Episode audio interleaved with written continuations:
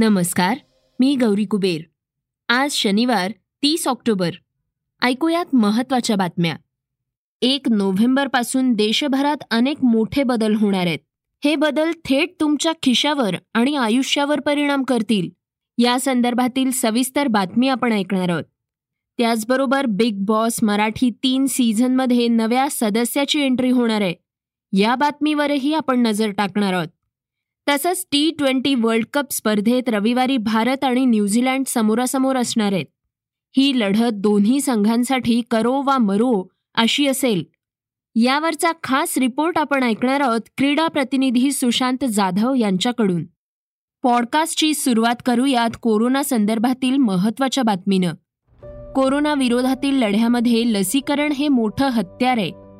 मात्र लसीकरणानं संपूर्ण सुरक्षा मिळते की नाही याबाबत एक महत्त्वपूर्ण रिपोर्ट द लँडसेट या मॅगझिनमध्ये प्रकाशित झालाय. या रिपोर्टनुसार लसीकरणामुळं कोरोनाच्या लढ्यात व्यक्तीला मदत होत असली तरीही लसीमुळं संपूर्ण सुरक्षा मिळेलच असं नाही. जवळपास एका वर्षाच्या संशोधनानंतर ही बाब समोर आली आहे. ज्यांनी लसींचे दोन डोस घेतले आहेत त्यांना कोरोनाचा संसर्ग होण्याचे चान्सेस अडोतीस टक्के आहेत. लॅन्सेटनं पुढे म्हटलंय की वेळेनुसार लसीचा प्रभाव देखील घटताना दिसून येतो. यासाठी फायझर ॲस्ट्राझेनेकाच्या लसींवर अभ्यास करण्यात आलाय. या संशोधनातून असं आढळलंय की फायझरचा महिन्याभरात अठ्ठ्याऐंशी टक्के आणि ॲस्ट्राझेनेकाचा सत्याहत्तर टक्के प्रभाव राहतो. मात्र पाच महिन्यांनंतर हा प्रभाव अनुक्रमे चौऱ्याहत्तर टक्के आणि सदुसष्ट टक्क्यांपर्यंत कमी होतो. सप्टेंबर दोन हजार वीसपासून सप्टेंबर दोन हजार एकवीसच्या दरम्यान याबाबतचं संशोधन करण्यात आलं. यामध्ये चारशे चाळीस कुटुंबांवर संशोधन करण्यात आलं.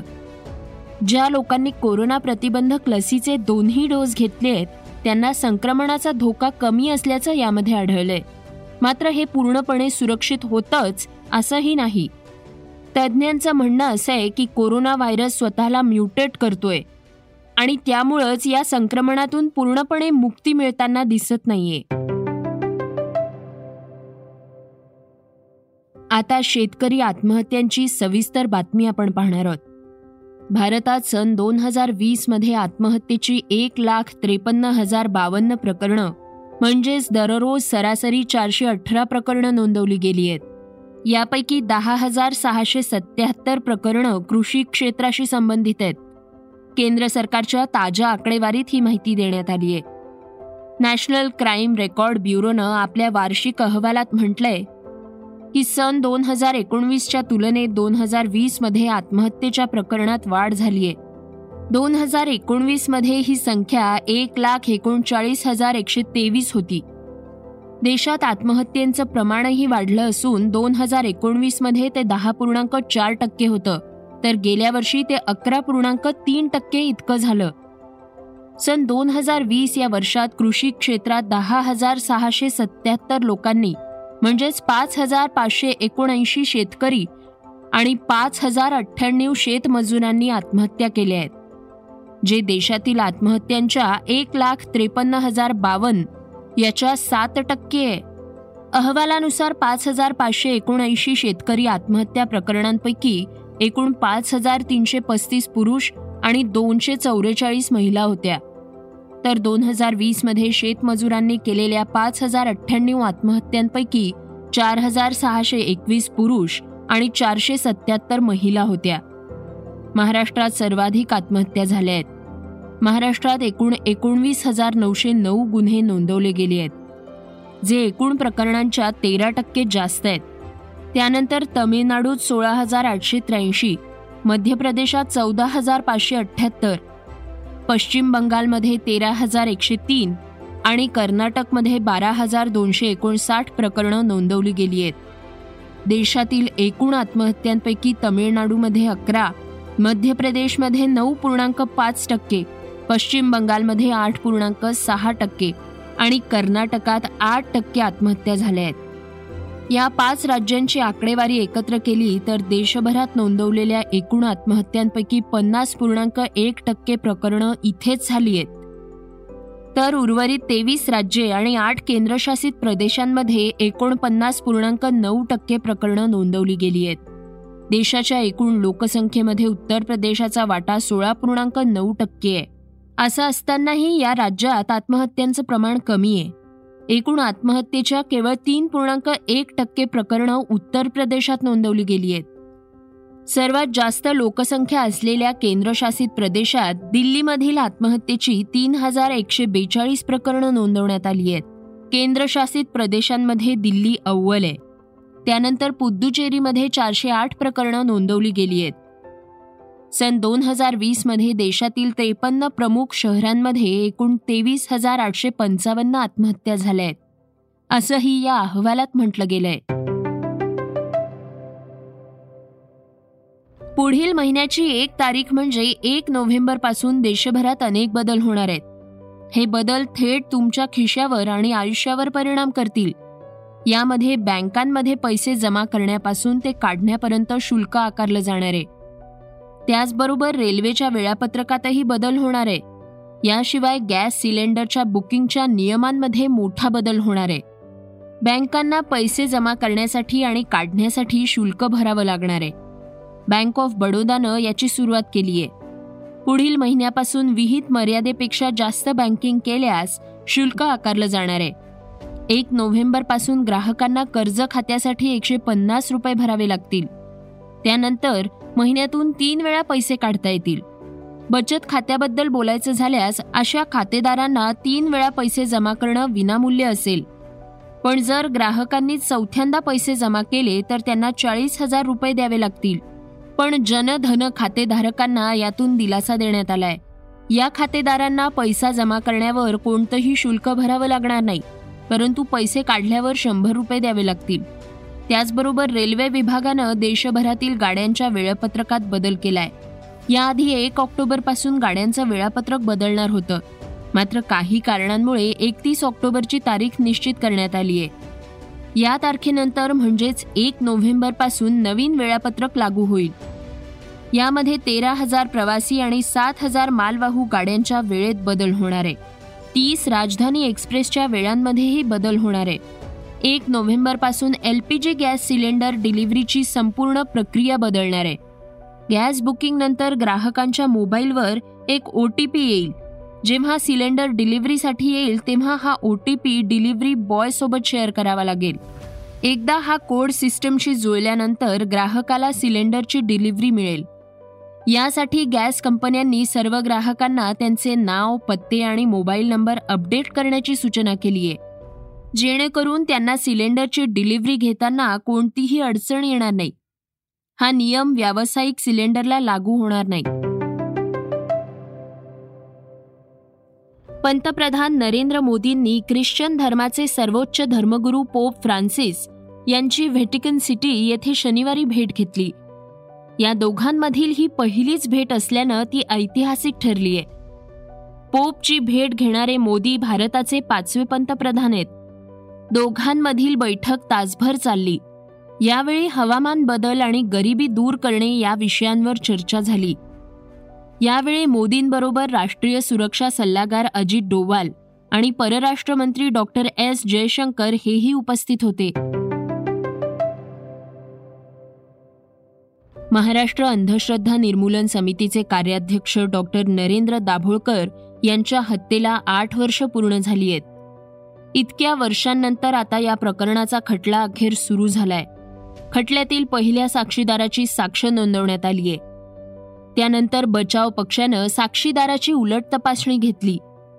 पुणे सत्र न्यायालयातील विशेष न्यायाधीश एस आर नावंदर यांच्यासमोर या खटल्याची सुनावणी सुरू आहे. बिग बॉस मराठीचं तिसरं पर्व. दिवसेंदिवस अधिक मनोरंजक होत चाललंय. स्पर्धक आपल्या कामगिरीनं प्रेक्षकांचं चांगल्या प्रकारे मनोरंजन करतायत. बिग बॉसच्या घरात आतापर्यंत एका वाईल्ड कार्ड स्पर्धकाची म्हणजेच आदिश वैद्यची एंट्री झाली होती. पण आदिश प्रेक्षकांना गुंतवून ठेवू शकला नाही आणि दुसऱ्याच आठवड्यात त्याला बाहेर जावं लागलं. यानंतर आता आणखी एक अभिनेत्री या शोमध्ये वाईल्ड कार्ड एंट्री घेण्यासाठी सज्ज आहे. दुसऱ्या वाईल्ड कार्ड स्पर्धकाचा प्रोमो नुकताच सोशल मीडियावर पोस्ट करण्यात आलाय. यामधील अभिनेत्री ही नीथा शेट्टी असल्याचं म्हटलं जात आहे नीथानंही नुकतंच इंस्टाग्राम अकाउंटवर पोस्ट करत लवकरच काहीतरी नवीन येत आहे असा कॅप्शन दिलाय. हा फोटो पोस्ट करताच तिच्या चाहत्यांनी welcome to Marathi Bigg Boss आम्ही तुमची वाट बघतोय अशा कमेंट्स केल्या आहेत. सुपरस्टार शाहरुख खान आणि गौरीची मन्नत अखेर पूर्ण झालीये. कारण तब्बल सत्तावीस दिवसांनंतर त्यांचा मुलगा आर्यन खान आर्थर रोड तुरुंगातून बाहेर आलाय. कार्डेलिया क्रूज ड्रग्ज प्रकरणात अटकेत असलेल्या आर्यनला गुरुवारी संध्याकाळी मुंबई हायकोर्टानं जामीन मंजूर केला होता. कायदेशीर प्रक्रियेला वेळ लागल्यानं आर्यनची काल सुटका होऊ शकली नव्हती. टी ट्वेंटी वर्ल्ड कप स्पर्धेत रविवारी भारत आणि न्यूझीलंड समोरासमोर भिडणार आहेत. ही लढत दोन्ही संघांसाठी करो वा मरो अशी असेल. स्पर्धेतील आव्हान टिकून ठेवण्यासाठी दोन्ही टीमसाठी विजय महत्त्वाचा आहे.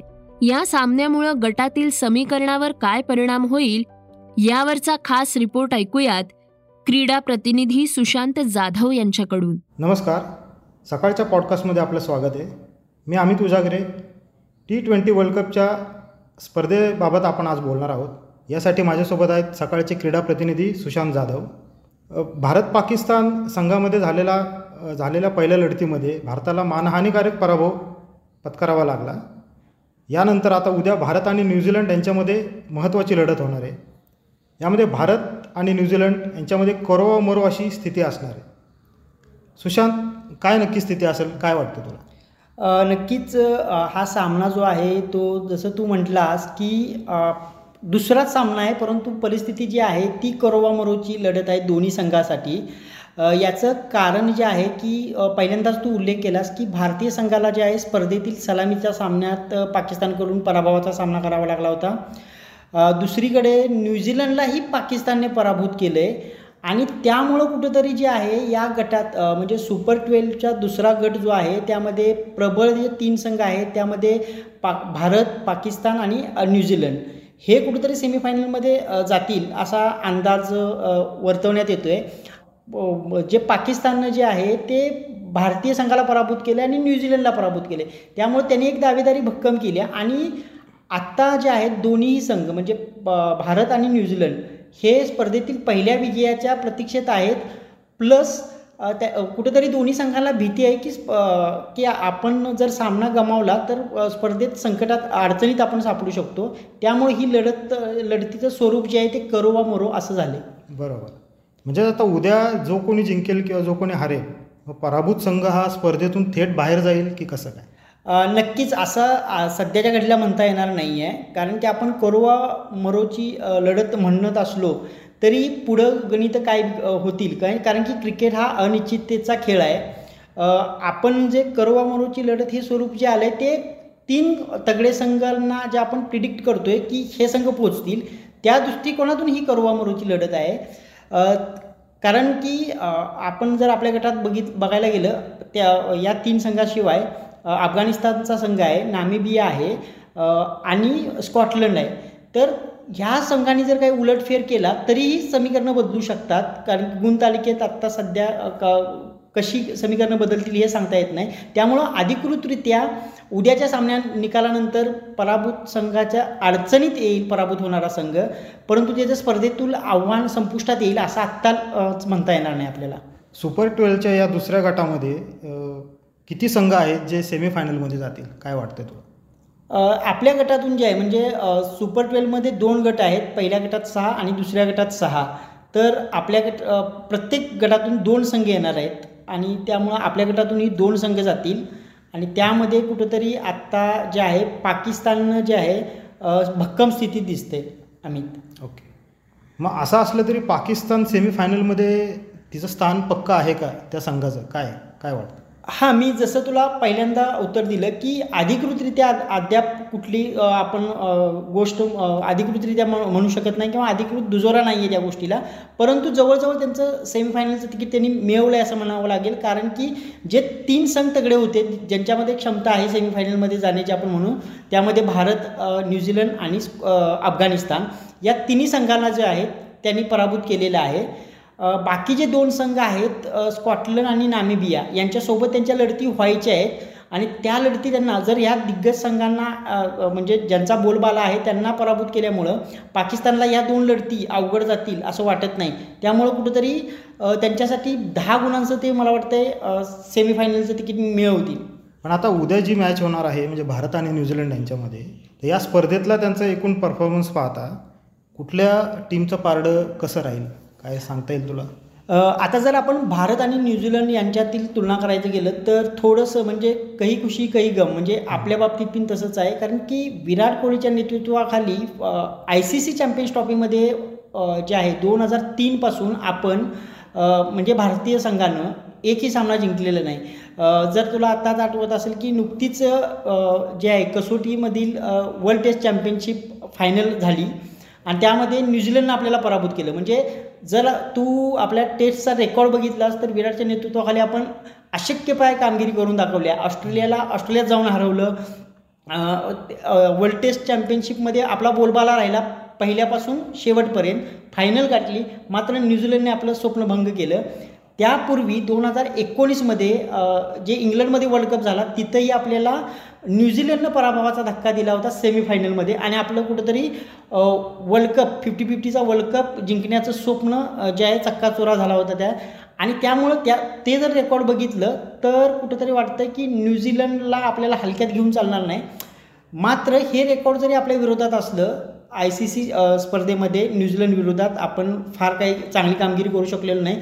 मात्र दुसरं रेकॉर्ड जे आहे भारताच्या बाजूने आहे कारण की विराट आणि केन विल्यमसन यांच्यात ज्या लढती झालेल्या आहेत टी ट्वेंटीमध्ये त्यामध्ये विराट कोहलीच्या नेतृत्वाखालील संघाने चं पारड जड आहे. त्याने सहा लढती जे आहेत जिंकलेल्या आहेत म्हणजे जवळपास नऊ सामने झालेले आहेत त्या दोन्हीत. आणि तीनच केवळ जे आहेत केन विल्यमसनच्या न्यूझीलंडनं जिंकलेले आहेत.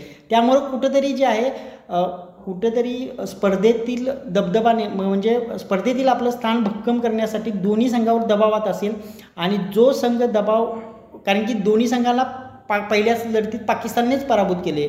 एकच आहे त्यामुळं चुका त्या चुका ज्या केल्या होत्या त्यांनी तेच टाळून आणि भारतीय संघ आपण अपेक्षा करूया की दमदार कमबॅक करत धन्यवाद सुशांत तुझ्या सविस्तर विश्लेषणाबद्दल. अशाच या स्पर्धेतील महत्त्वाच्या घडामोडी ऐकण्यासाठी आमचं पॉडकास्ट जरूर ऐकत राहा. धन्यवाद. हे होतं सकाळचं पॉडकास्ट उद्या पुन्हा भेटूयात. धन्यवाद. Script and research Amit Ujagare. वाचा बघा आणि आता ऐका आणखी बातम्या. ई सकाळ डॉट कॉम वर. तुम्ही हा पॉडकास्ट ई सकाळच्या वेबसाईट आणि ऍप वर सुद्धा ऐकू शकता. विसरू नका या पॉडकास्टला आपल्या आवडीच्या पॉडकास्ट ऍप वर सबस्क्राईब किंवा फॉलो करायला.